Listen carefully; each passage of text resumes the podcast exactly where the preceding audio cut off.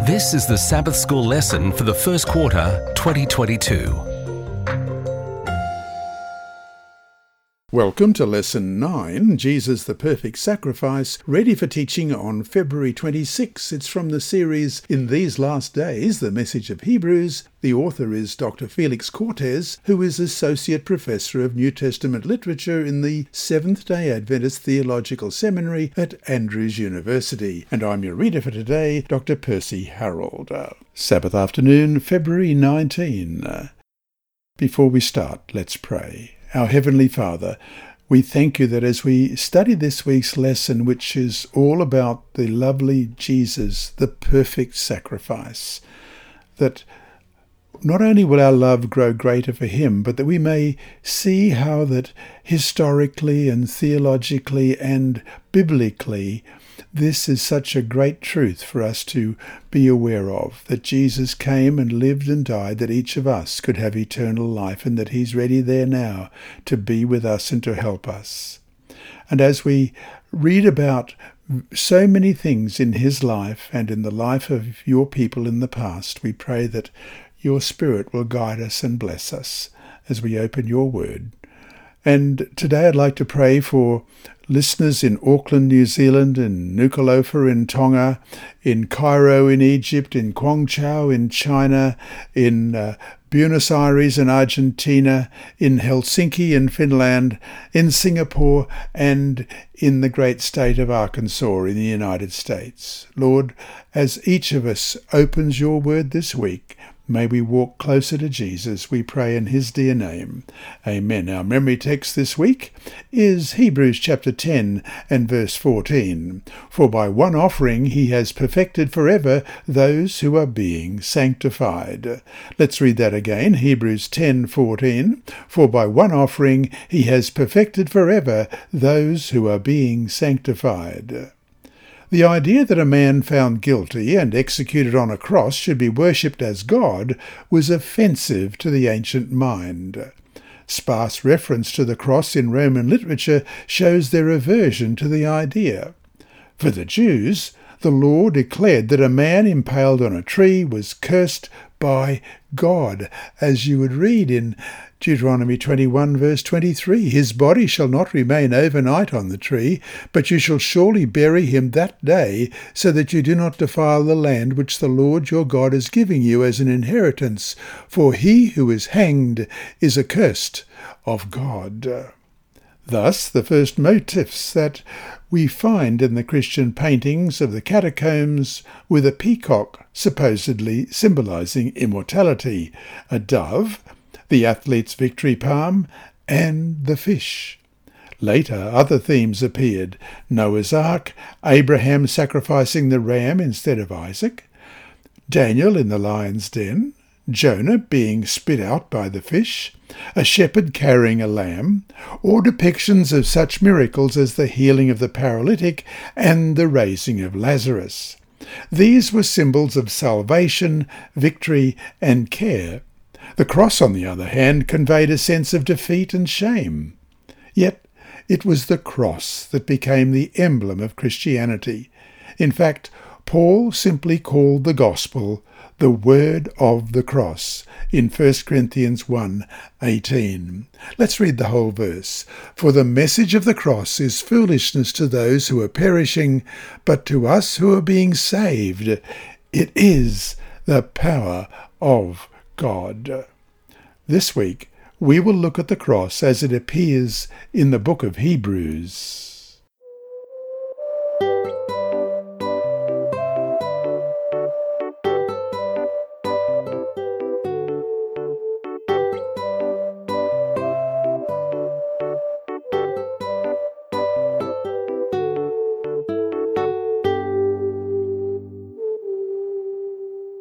Sunday, February 20. Why were sacrifices needed? Hebrews 9:15 explains that the death of Jesus as a sacrifice had the purpose of providing redemption of the transgressions that were committed under the first covenant in order that the people of God might receive the promise of the eternal inheritance we read in the NASB. In the ancient Near East, a covenant between two persons or nations was a serious matter. It involved an exchange of promises under oath. It implied the assumption that the gods would punish those who broke the oath. Often, these covenants were ratified through the sacrifice of an animal. For example, when God made a covenant with Abraham, the ceremony involved cutting animals in half in Genesis 15 6 to 21, which we'll read later. The parties would walk between the parts as an acknowledgement that those animals represented the fate of the party who broke the covenant. Significantly, only God walked between the animals for the purpose of communicating to Abraham that he would not break his promise. Compare Genesis 15, 6 to 21 and Jeremiah 34, 8 to 22. What do these texts teach about the covenant? First of all, Genesis 15, beginning at verse 6. And he believed in the Lord, and he accounted it to him for righteousness. For he said to him, I am the Lord who brought you out of Ur of the Chaldeans to give you this land to inherit it. And he said, Lord God, how shall I know that I will inherit it? So he said to him, Bring me a three year old heifer, a three year old female goat, a three year old ram, a turtle dove, and a pigeon. Then he brought all these to him and cut them in two down the middle, and placed each piece opposite the other. But he did not cut the birds in two. And when the vultures came down on the carcasses, Abram drove them away. Now when the sun was going down, a deep sleep fell upon Abram, and behold, horror and great darkness fell upon him. Then he said to Abram, Know certainly that your descendants will be strangers in a land that is not theirs, and will serve them, and they will afflict them four hundred years. And also the nation whom they serve I will judge. Afterward they shall come out with great possessions. Now as for you, you shall go to your fathers in peace. You shall be buried at a good old age. But in the fourth generation they shall return here, for the iniquity of the Amorites is not yet complete. And it came to pass, when the sun went down and it was dark, that behold, there appeared a smoking oven and a burning torch that passed between those pieces. On the same day the Lord made a covenant with Abram, saying, To your descendants I have given this land, from the river of Egypt to the great river, the river Euphrates, the Kenites, the Kenizzites, and the Kadmonites, the Hittites, the Perizzites, the Rephaim, the Amorites, the Canaanites, the Girgashites, and the Jebusites. And we'll compare that with Jeremiah 34, verses 8 to 22. This is the word that came to Jeremiah from the Lord after King Zedekiah had made a covenant with all the people who were at Jerusalem to proclaim liberty to them, that every man should set free his male and female slave, a Hebrew man or woman, that no one should keep a Jewish brother in bondage. Now, when all the princes and all the people who had entered into the covenant heard that every one should set free his male and female slaves, that no one should keep them in bondage any more, they obeyed and let them go. But afterward they changed their minds, and made the male and female slaves return, whom they had set free, and brought them into subjection as male and female slaves. Therefore the word of the Lord came to Jeremiah from the Lord, saying, Thus says the Lord, the God of Israel, I made a covenant with your fathers in the day that I brought them out of the land of Egypt, out of the house of bondage, saying, At the end of seven years let every man set free his Hebrew brother who has been sold to him, and when he has served you six years, you shall let him go free from you. But your fathers did not obey me, nor incline their ear. Then you recently turned and did what was right in my sight, every man proclaiming liberty to his neighbour, and you made a covenant before me in the house which is called by my name. Then you turned around and profaned my name, and every one of you brought back his male and female slaves, whom you had set at liberty at their pleasure, and brought them back into subjection to be your male and female slaves. Therefore, thus says the Lord, You have not obeyed me in proclaiming liberty, every one to his brother, and every one to his neighbour. Behold, I proclaim liberty to you, says the Lord, to the sword, to pestilence, and to famine. And I will deliver you to trouble among all the kingdoms of the earth. And I will give the men who have transgressed my covenant, who have not performed the words of the covenant which they made before me, when they cut the calf in two and passed between the parts of it, the princes of Judah, the princes of Jerusalem, the eunuchs, the priests, and all the people of the land who passed between the parts of the calf, I will give them into the hand of their enemies, and into the hand of those who seek their life. Their dead bodies shall be for meat for the birds of the heaven and the beasts of the earth. And I will give Zedekiah king of Judah and his princes into the hand of their enemies, into the hand of those who seek their life, and into the hand of the king of Babylon's army, which has gone back from you. Behold, I will command, says the Lord, and cause them to return to this city. They will fight against it, and take it, and burn it with fire, and I will make the cities of Judah a desolation, without inhabitant. The covenant with God gave Israel access to the promised land as their inheritance.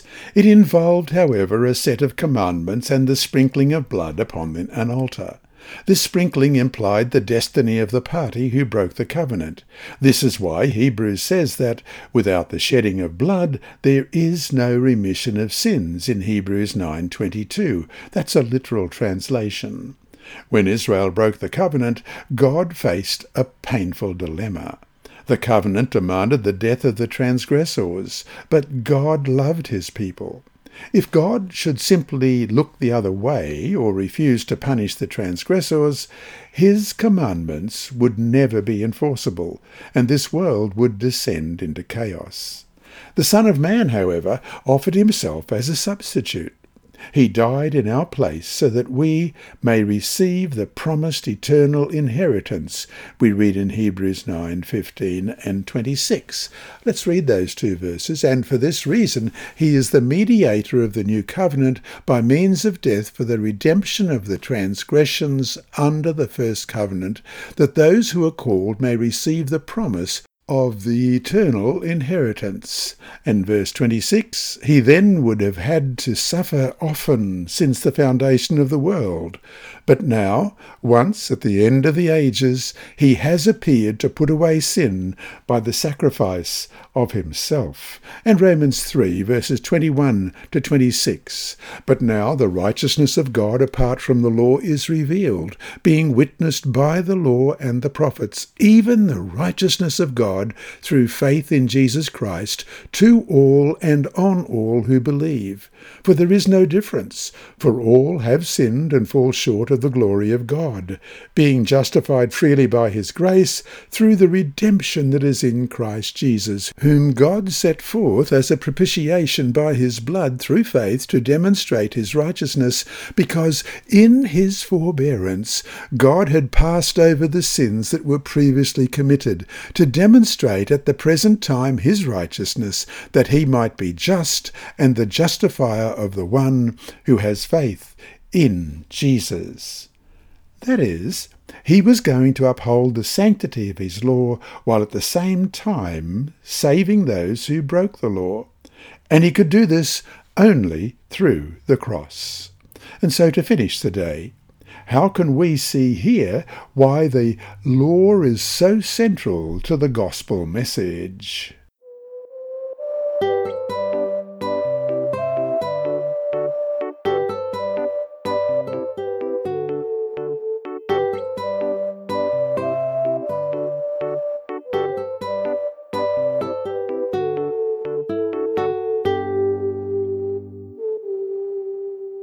Monday, February 21. Diverse kinds of sacrifices. Jesus' death provided forgiveness or remission for our sins. The remission of our sins, however, involves much more than the cancellation of the penalty for our transgression of the covenant. It involves other elements just as important.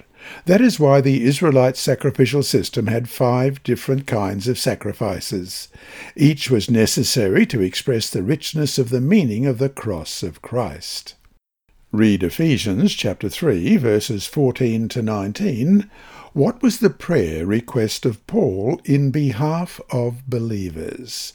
Ephesians 3, beginning at verse 14. For this reason I bow my knee to the Father of our Lord Jesus Christ, from whom the whole family in heaven and earth is named, that he would grant you, according to the riches of his glory, to be strengthened with might through his Spirit in the inner man, that Christ may dwell in your hearts through faith, that you, being rooted and grounded in love, may be able to comprehend with all the saints what is the width and length and depth and height, to know the love of Christ which passes knowledge, that you may be filled with all the fullness of God. The Holocaust offering or burnt offering required that the whole animal be consumed on the altar in Leviticus chapter 1. It represented Jesus whose life was consumed for us. Expiation required Jesus' total commitment to us.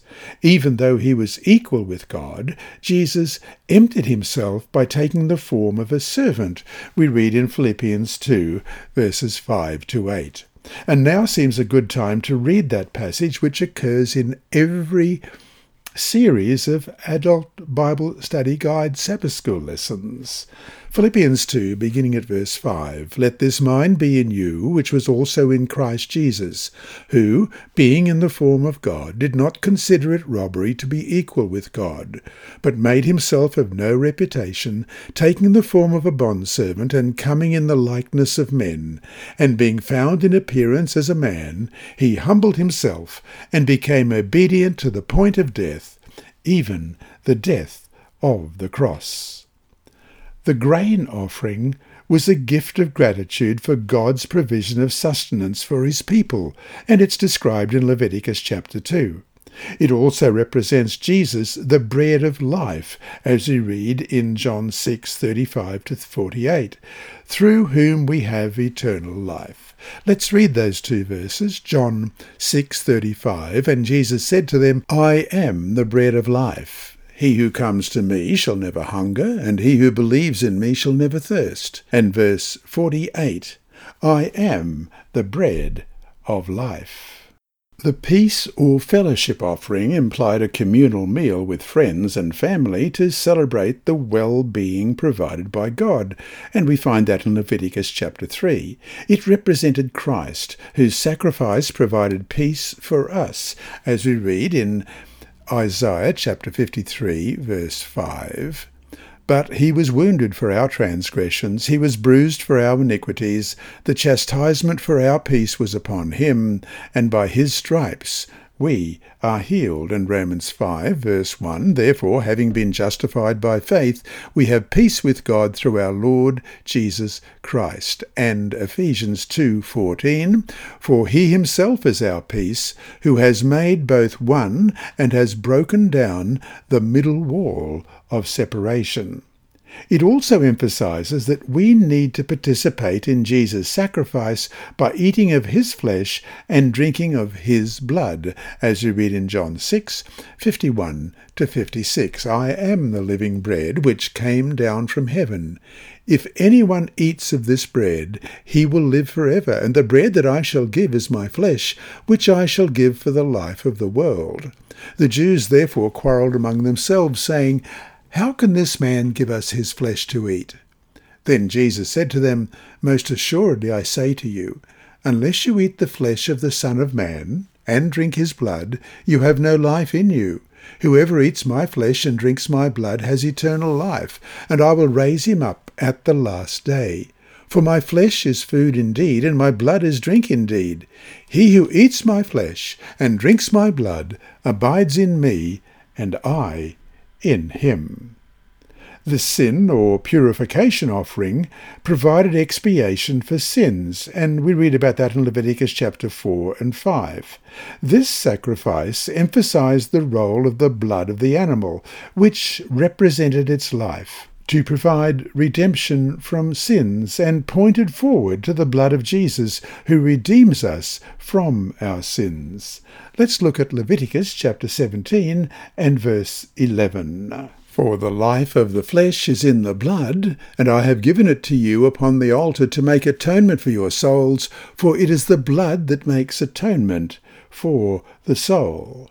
And Matthew 26, 28, For this is my blood of the new covenant, which is shed for many for the remission of sins. And Romans 3, 25, whom God set forth as a propitiation by his blood through faith to demonstrate his righteousness, because in his forbearance God had passed over the sins that were previously committed. And Hebrews 9:14, how much more shall the blood of Christ, who through the eternal Spirit offered himself without spot to God, cleanse your conscience from dead works to serve the living God? The guilt or reparation offering described in Leviticus 5:14 to chapter 6 verse 7 provided forgiveness in cases where reparation or restitution was possible. It tells us that God's forgiveness does not free us from the responsibility to provide reparation or restitution where possible to those whom we have wronged. Let's read that. Leviticus 5, beginning at verse 14. Then the Lord spoke to Moses, saying, If a person commits a trespass and sins unintentionally in regard to the holy things of the Lord, then he shall bring to the Lord as his trespass offering a ram without blemish from the flocks, with your valuation in shekels of silver according to the shekel of the sanctuary as a trespass offering. And he shall make restitution for the harm that he has done in regard to the holy thing, and shall add one fifth to it, and give it to the priest. So the priest shall make atonement for him with the ram of the trespass offering, and it shall be forgiven him. If a person sins and commits any of these things which are forbidden to be done by the commandments of the Lord, though he does not know it, yet he is guilty and shall bear it his iniquity. And he shall bring to the priest a ram without blemish from the flock, with your valuation as a trespass offering. So the priest shall make atonement for him regarding his ignorance in which he erred, and did not know it, and it shall be forgiven him. It is a trespass offering. He has certainly trespassed against the Lord. And the Lord spoke to Moses, saying, If a person sins and commits a trespass against the Lord by lying to his neighbour about what was delivered to him for safekeeping, or about a pledge, or about a robbery, or if he has extorted from his neighbour, or if he has found what was lost and lies concerning it and swears falsely, in any one of these things that a man may do in which he sins, then it shall be, because he has sinned and is guilty, that he shall restore what he has stolen, or the thing which he has extorted, or what was delivered to him for safekeeping, or the lost thing which he found, or all that about which he has sworn falsely he shall restore its full value, add one fifth more to it, and give it to whomever it belongs on the day of his trespass offering. And he shall bring his trespass offering to the Lord, a ram without blemish from the flock, with your valuation, as a trespass offering to the priest. So the priest shall make atonement for him before the Lord, and he shall be forgiven for any one of these things that he may have done in which he trespasses. It tells us that God's forgiveness does not free us from the responsibility to provide reparation or restitution where possible to those whom we have wronged. The sanctuary sacrifices teach us that the experience of salvation is more than just accepting Jesus as our substitute. We also need to feed on him, share his benefits with others, and provide reparation to those whom we have wronged.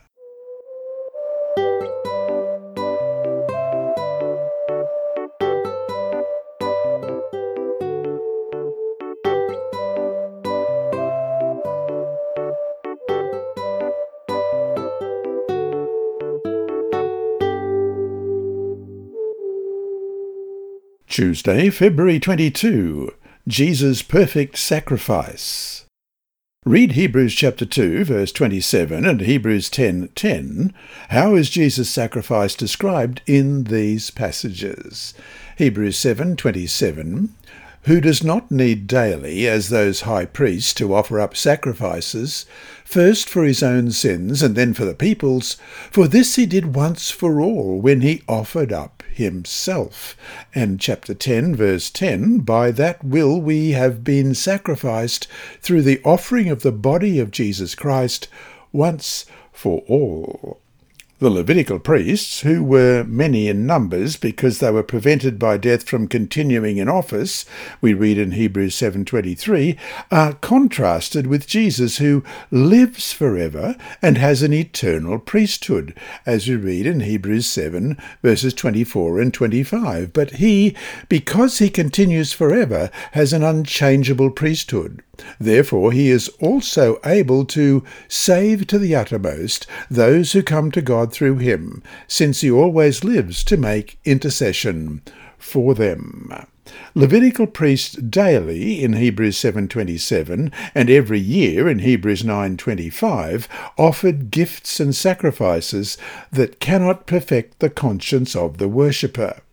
We read in Hebrews 9, verse 9, it was symbolic for the present time in which both gifts and sacrifices are offered, which cannot make him who performed the service perfect in regard to the conscience.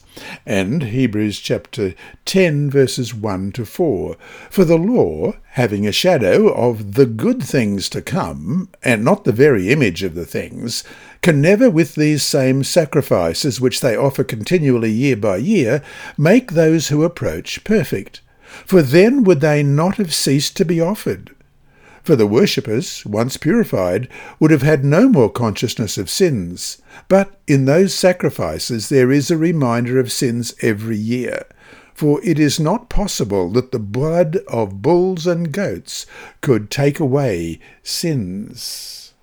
Jesus, however, offered himself once for all, a single sacrifice, as we read before in Hebrews chapter 10, verse 10. And we also read about it in Hebrews 10, verses 12 to 14. But this man, after he had offered one sacrifice for sins forever, sat down at the right hand of God, from that time waiting till his enemies are made his footstool. For by one offering he has perfected forever those who are being sanctified.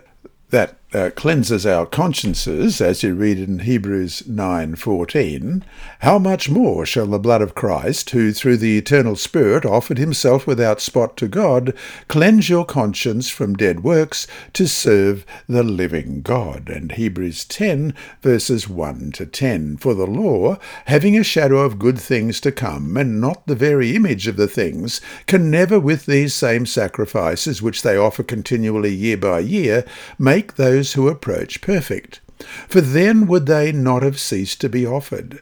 For the worshippers, once purified, would have had no more consciousness of sins.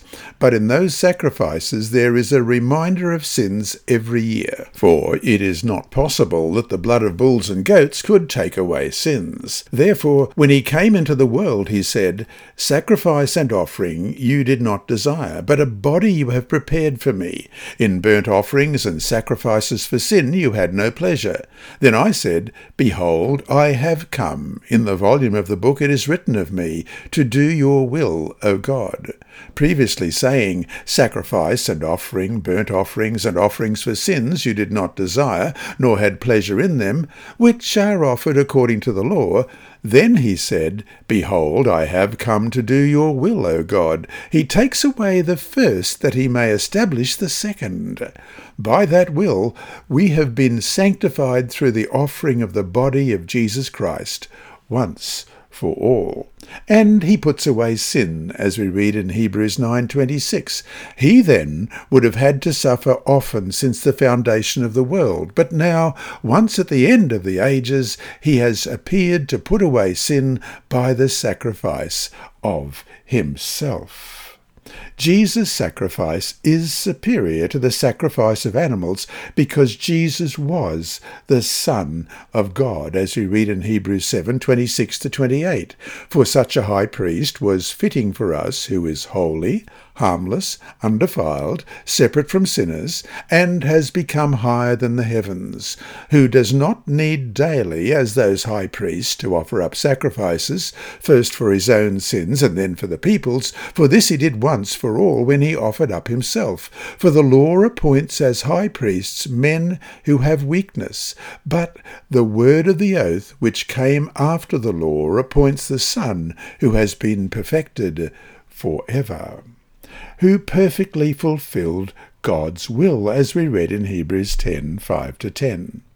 The description of the sacrifice of Jesus as having occurred once for all has several important implications. First, Jesus' sacrifice is perfectly effective and never to be surpassed. The sacrifices of the Levitical priests were repeated because they were not effective otherwise would they not have ceased to be offered, as it says in Hebrews 10:2, since the worshippers, having once been cleansed, would no longer have any consciousness of sins? Second, all the different kinds of sacrifices of the Old Testament found their fulfillment at the cross. Thus, Jesus not only cleanses us from sin, as we read in Hebrews 9:14, but he also provides sanctification, as we read in Hebrews 10 10 to 14, by putting sin away from our lives, as we read in Hebrews 9:26. Let's just check each of those right now. Hebrews 9:14 How much more shall the blood of Christ who, through the eternal Spirit, offered himself without spot to God, cleanse your conscience from dead works to serve the living God. And Hebrews 10 10 to 14. By that will we have been sanctified through the offering of the body of Jesus Christ once for all. And every priest stands ministering daily and offering repeatedly the same sacrifices which can never take away sins. But this man, after he had offered one sacrifice for sins forever, sat down at the right hand of God. From that time, waiting till his enemies are made his footstool. For by one offering he has perfected forever those who are being sanctified and Hebrews 9:26 he then would have had to suffer often since the foundation of the world.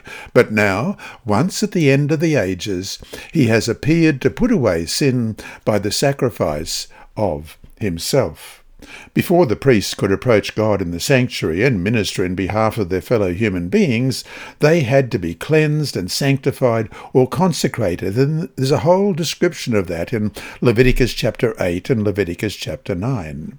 Jesus' sacrifice cleanses us and consecrates us, as we've just read in Hebrews 10 10 to 14, so that we may approach God with confidence, as we read in Hebrews 10 19 to 23.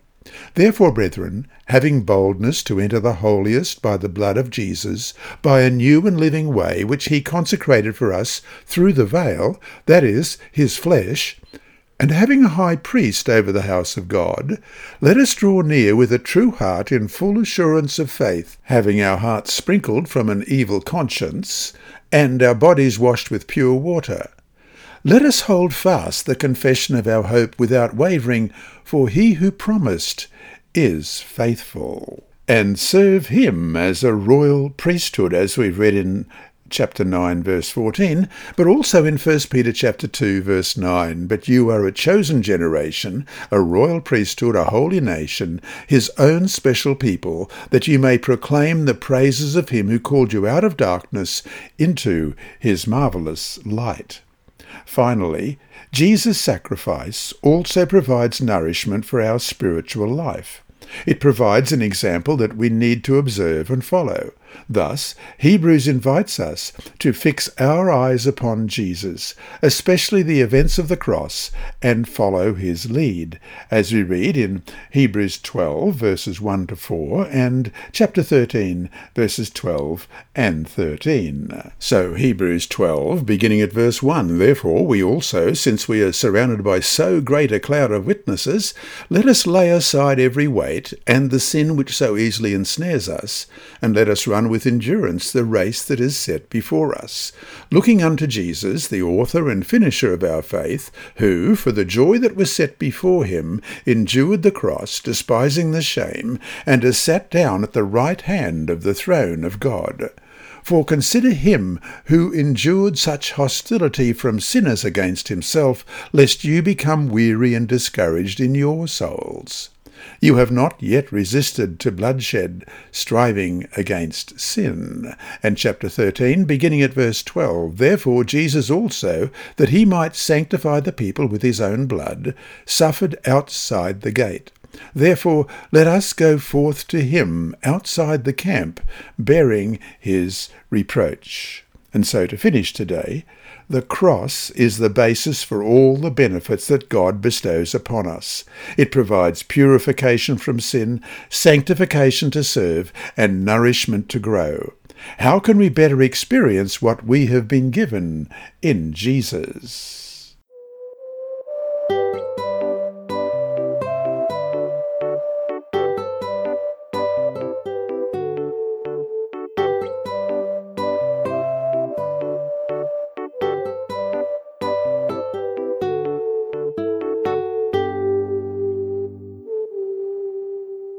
Wednesday, February 23. The Cross and the Cost of Forgiveness. Read Hebrews chapter 9, verses 22 to 28. What does this passage say about the work of Christ in the heavenly sanctuary? Hebrews 9, beginning at verse 22, and according to the law, almost all things are purified with blood, and without shedding of blood there is no remission. Therefore it was necessary that the copies of the things in the heavens should be purified with these, but the heavenly things themselves with better sacrifices than these. For Christ has not entered the holy places made with hands, which are copies of the true, but into heaven itself, now to appear in the presence of God for us. Not that he should offer himself often, as the high priest enters the most holy place every year with blood of another. He then would have had to suffer often since the foundation of the world. But now, once at the end of the ages, he has appeared to put away sin by the sacrifice of himself. And as it is appointed for men to die once, but after this the judgment, so Christ was offered once to bear the sins of many. To those who eagerly wait for him, he will appear a second time, apart from sin, for salvation. The idea that the heavenly sanctuary needs cleansing makes sense in the context of the Old Testament sanctuary. The sanctuary is a symbol of God's government, as we read in 1 Samuel 4, verse 4. And that reads So the people sent to Shiloh that they might bring from there the ark of the covenant of the Lord of hosts, who dwells between the cherubim. And the two sons of Eli, Hophni, and Phinehas were there with the ark of the covenant of God. And 2 Samuel 6, verse 2 And David arose and went with all the people who were with him from Baal Judah to bring up from there the ark of God, whose name is called by the name the Lord of hosts, who dwells between the cherubim. And the way God deals with the sin of his people affects the public perception of the righteousness of his government, as we read in Psalm 97, verse 2. Clouds and darkness surround him, righteousness and justice are the foundation of his throne. As ruler, God is the judge of his people, and he is expected to be fair, vindicating the innocent and condemning the guilty. Thus, when God forgives the sinner, he carries judicial responsibility. The sanctuary, which represents God's character and administration, is contaminated. This explains why God bears our sins when he forgives. In Exodus 34, verse 7, keeping mercy for thousands, forgiving iniquity and transgression and sin, by no means clearing the guilty, visiting the iniquity of the fathers upon the children and the children's children to the third and fourth generation. And Numbers chapter 14, verses 17 to 19. And now, I pray, let the power of my Lord be great, just as you have spoken, saying, The Lord is longsuffering and abundant in mercy, forgiving iniquity and transgression, but he by no means clears the guilty, visiting the iniquity of the fathers on the children to the third and fourth generation. Pardon the iniquity of this people, I pray, according to the greatness of your mercy, just as you have forgiven this people from Egypt, even until now. The original Hebrew for forgiving, nos, N-O-S-E, in these verses means carrying or bearing. The system of sacrifices in the Israelite sanctuary illustrated this point. When a person sought forgiveness, he brought an animal as a sacrifice in his behalf, confessed his sins over it, and slaughtered it.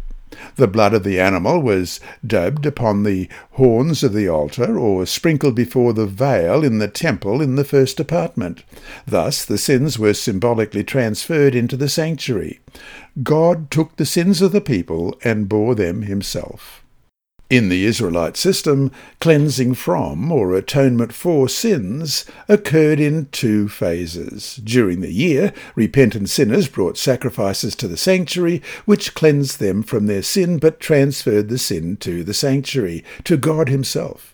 At the end of the year, on the Day of Atonement, which was the Day of Judgment, God would cleanse the sanctuary, clearing his judicial responsibility by transferring the sins from the sanctuary to the scapegoat, Azazel, who represented Satan.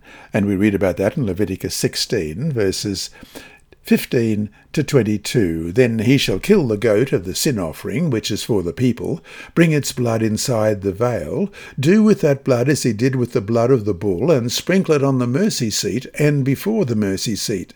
So he shall make atonement for the holy place because of the uncleanness of the children of Israel, and because of their transgressions, for all their sins and so he shall do for the tabernacle of meeting, which remains among them in the midst of their uncleanness. There shall be no man in the tabernacle of meeting when he goes in to make atonement in the holy place, until he comes out, that he may make atonement for himself, for his household, and for all the assembly of Israel. And he shall go out to the altar that is before the Lord, and make atonement for it, and shall take some of the blood of the bull and some of the blood of the goat, and put it on the horns of the altar all around. Then he shall sprinkle some of the blood on it with his finger seven times, cleanse it, and consecrate it from the uncleanness of the children of Israel. And when he has made an end of atoning for the holy place, the tabernacle of meeting, and the altar, he shall bring the live goat Aaron shall lay both his hands on the head of the live goat, confess over it all the iniquities of the children of Israel and all their transgressions concerning all their sins, putting them on the head of the goat, and shall send it away into the wilderness by the hand of a suitable man. The goat shall bear on itself all their iniquities to an uninhabited land, and he shall release the goat in the wilderness.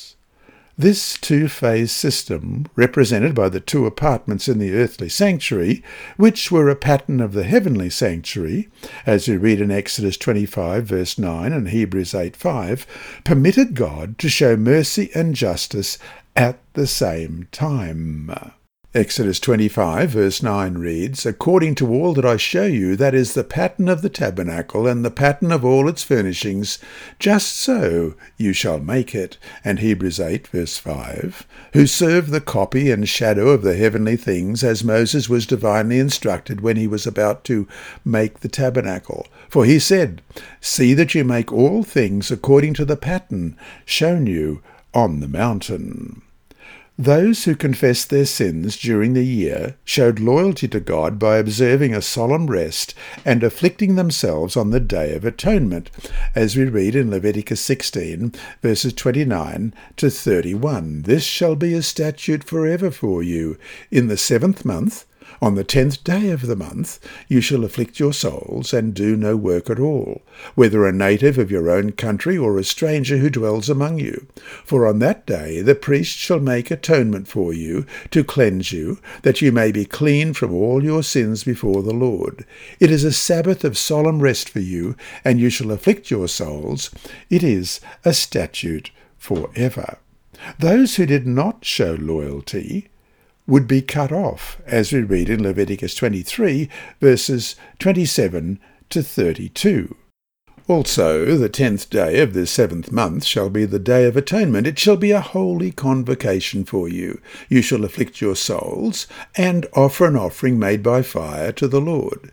And you shall do no work on that same day, for it is the day of atonement, to make atonement for you before the Lord your God. For any person who is not afflicted in soul on that same day shall be cut off from his people. And any person who does any work on that same day, that person I will destroy from among his people. You shall do no manner of work. It shall be a statute for ever throughout your generations in all your dwellings. It shall be to you a Sabbath of solemn rest, and you shall afflict your souls on the ninth day of the month at evening. From evening to evening you shall celebrate your Sabbath. And so to finish today. Think of what you would face if you had to face the just punishment for your sins. How should that truth help you understand what Christ has done for you?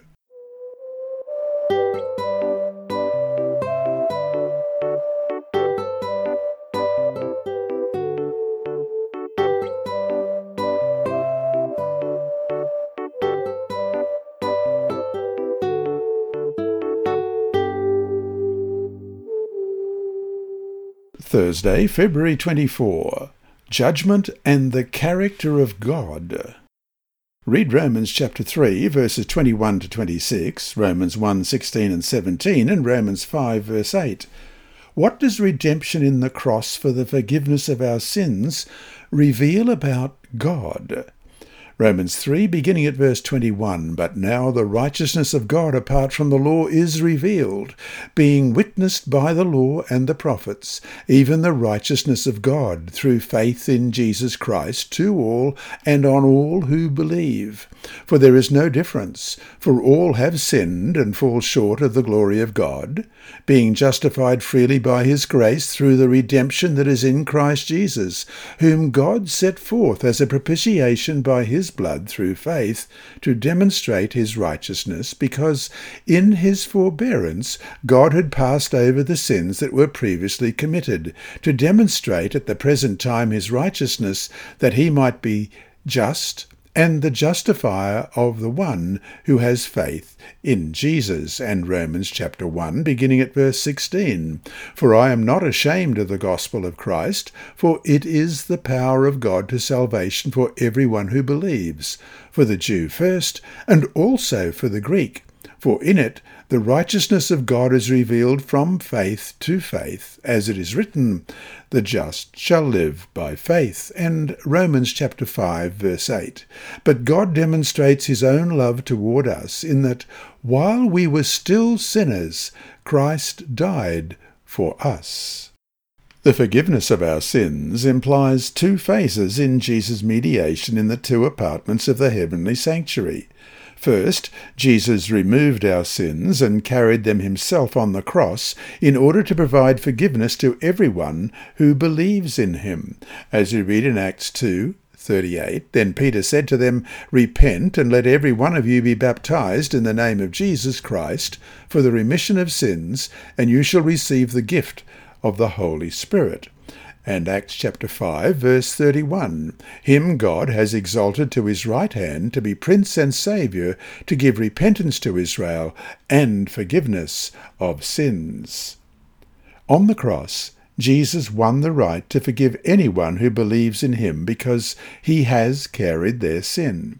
He also has inaugurated a new covenant which allows him to put God's law in the heart of believers through the Holy Spirit, as we read in Hebrews chapter 8 verses 10 to 12. Hebrews 8, beginning at verse 10 For this is the covenant that I will make with the house of Israel after those days, says the Lord. I will put my laws in their mind and write them on their hearts, and I will be their God, and they shall be my people.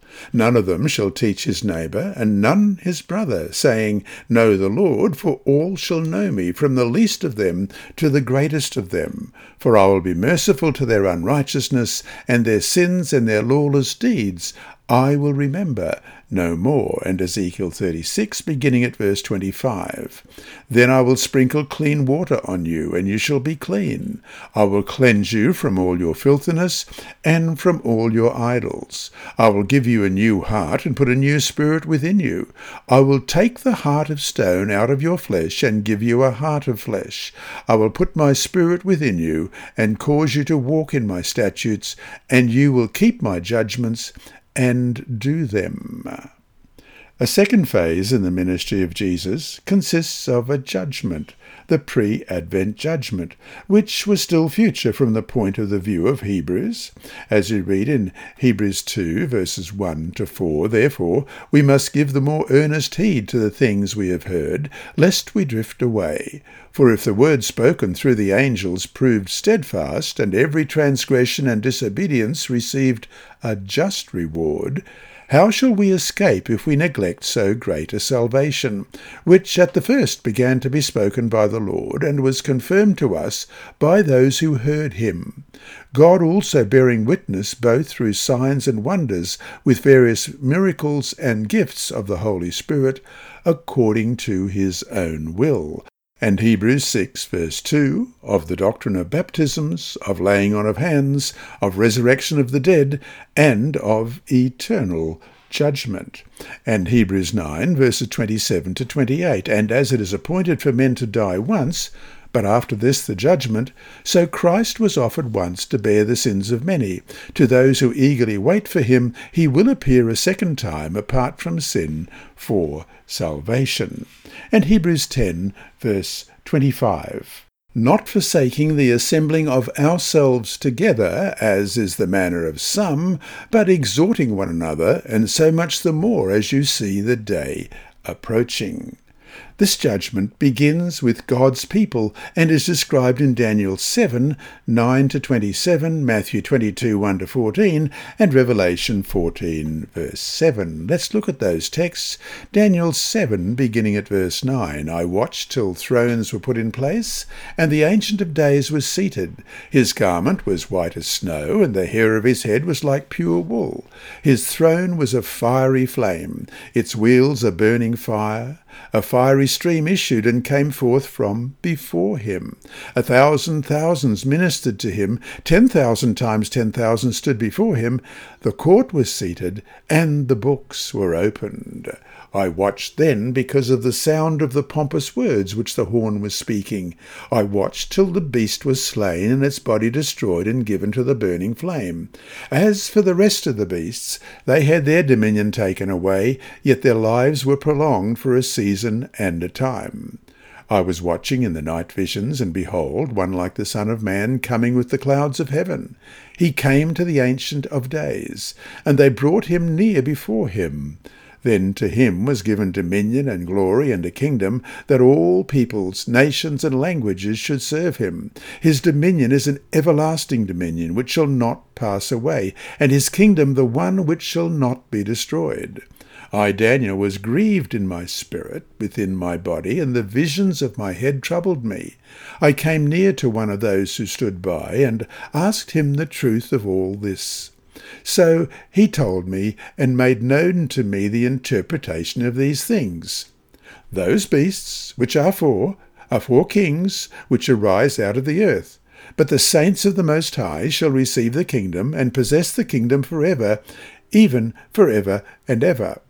Then I wished to know the truth about the fourth beast, which was different from all the others, exceedingly dreadful, with its teeth of iron and its nails of bronze, which devoured, broke in pieces, and trampled the residue with its feet, and the ten horns that were on its head, and the other horn which came up before which three fell namely, that horn which had eyes and a mouth which spoke pompous words, whose appearance was greater than his fellows.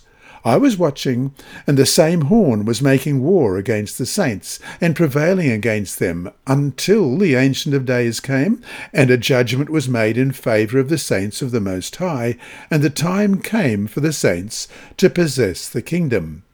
Thus, he said, the fourth beast shall be a fourth kingdom on earth, which shall be different from all other kingdoms, and shall devour the whole earth, trample it, and break it in pieces. The ten horns are ten kings which shall arise from this kingdom, and another shall rise after them. He shall be different from the first ones, and shall subdue three kings.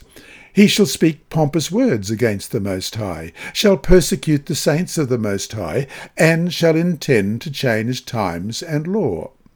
Then the saint shall be given into his hand for a time, and times, and half a time. But the court shall be seated, and they shall take away his dominion, to consume and destroy it for ever. Then the kingdom and dominion and the greatness of the kingdoms under the whole heaven shall be given to the people, the saints of the Most High. His kingdom is an everlasting kingdom, and all dominions shall serve and obey him. And Matthew 22, beginning at verse 1. And Jesus answered and spoke to them again by parables, and said, The kingdom of heaven is like a certain king who arranged a marriage for his son, and sent out his servants to call those who were invited to the wedding, and they were not willing to come.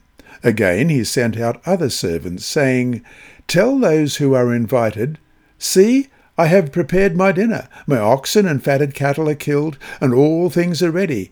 Come to the wedding. But they made light of it and went their ways, one to his own farm, another to his business. And the rest seized his servants, treated them spitefully, and killed them. But when the king heard about it, he was furious, and he sent out his armies, destroyed those murderers, and burned up their city. Then he said to his servants, the wedding is ready, but those who were invited were not worthy.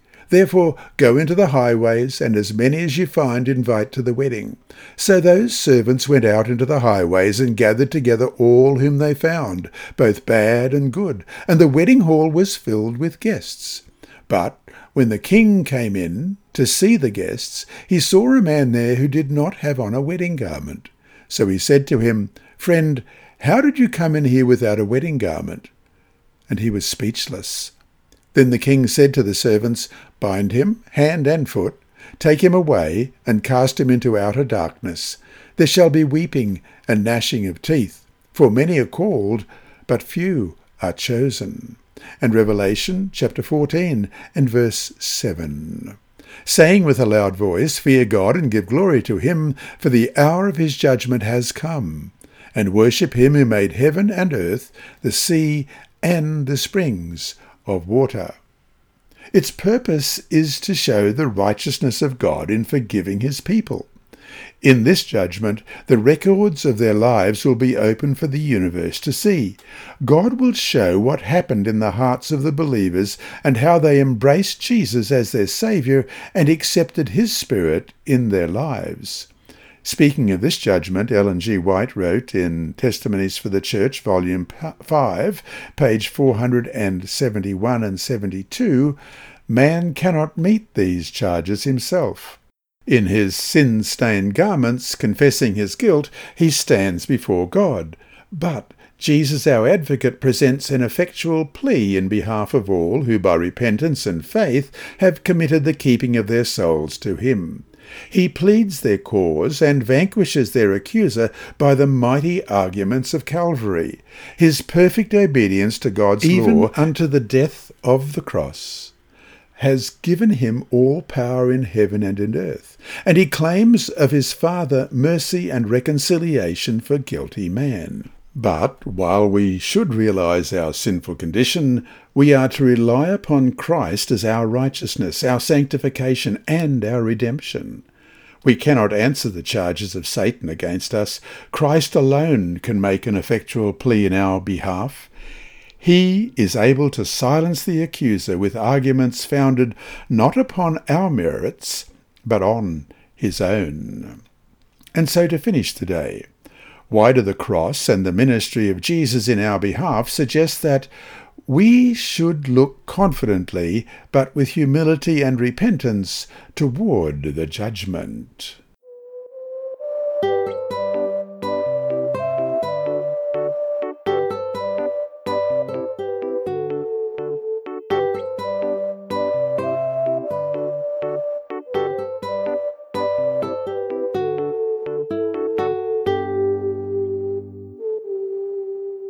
Friday, February 25. Professor Jerry Moskala has explained the nature of this pre-Advent judgment. God, uh, he writes, in Toward a Biblical Theology of God's Judgment, a celebration of the cross in seven phases of divine universal judgment, published in the Journal of the Adventist Theological Society in spring 2004, page 155, we read, God is not there in order to display my sins like in a shop window.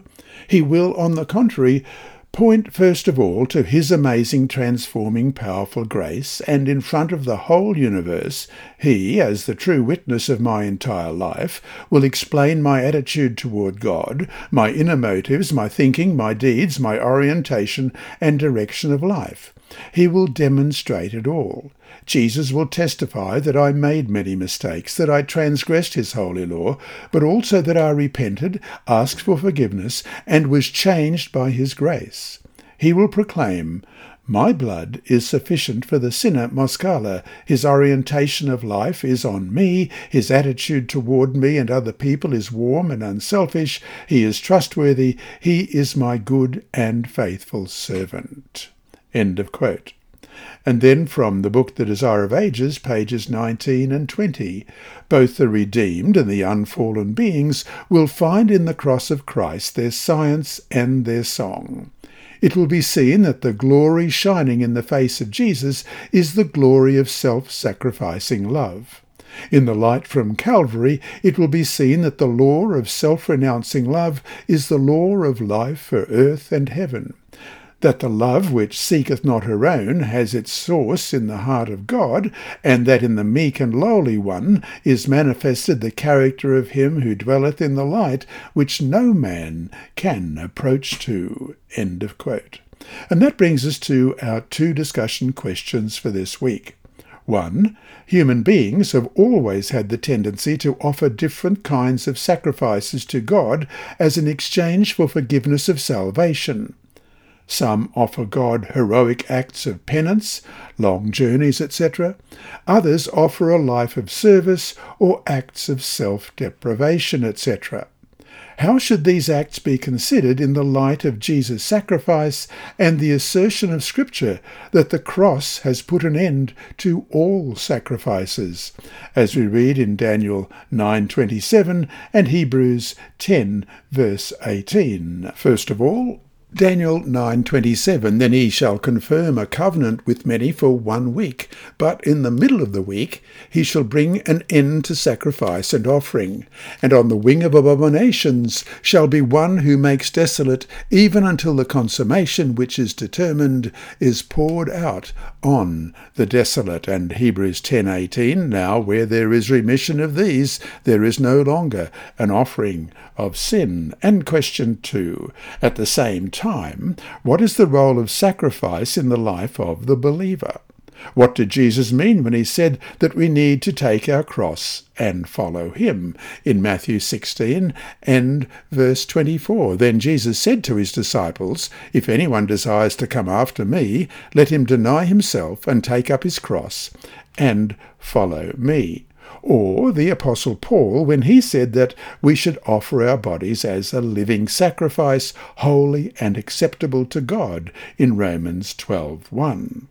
What is the relationship between the instructions of Jesus in Matthew and Paul in Romans and Hebrews in Hebrews chapter 13 verses 15 and 16. Therefore, by him let us continually offer the sacrifice of praise to God, that is, the fruit of our lips, giving thanks to his name. But do not forget to do good and to share, for with such sacrifices God is well pleased.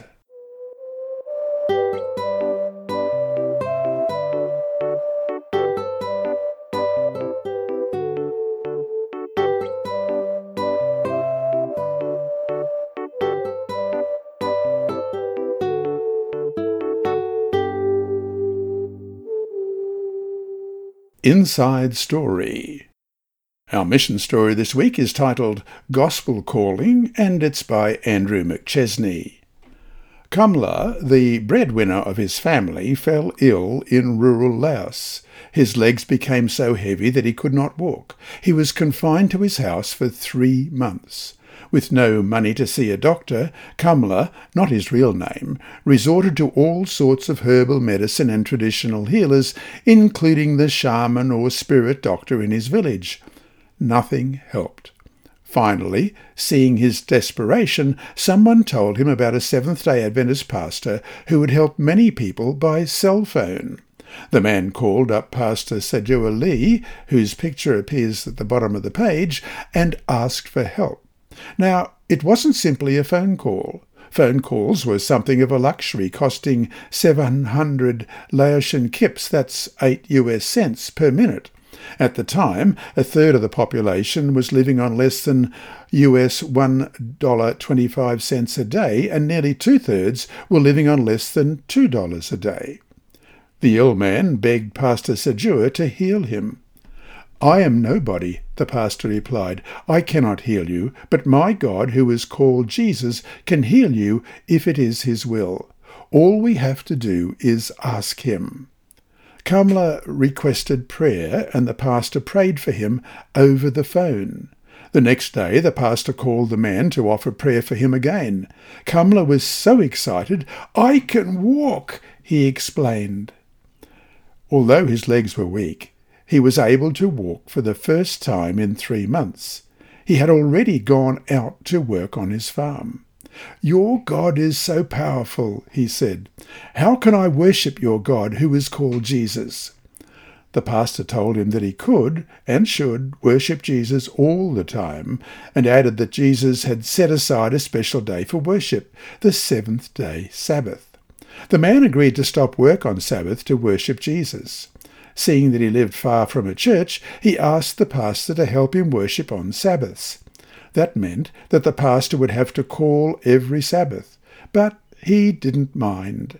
If Jesus could provide Kamla with healing, he also would provide the means to pay for the calls. Thank you for your Sabbath School mission offerings that help spread the gospel to people in Laos and other countries of the Southern Asia Pacific Division, which will receive this quarter's 13th Sabbath offering.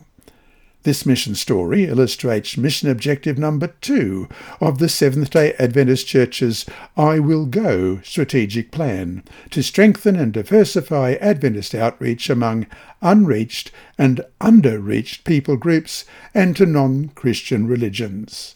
Learn more at iwillgo2020.org. This lesson was read by Dr. Percy Harrold for Christian Services for the Blind. Sponsored by the Sabbath School Department and distributed through Hope Channel Australia, this podcast is also redistributed by Hope Channel Germany, Christian Record Services for the Blind, and It Is Written. It is also available on SoundCloud and through multiple podcast distributors, including Apple iTunes. Remember, God is always faithful.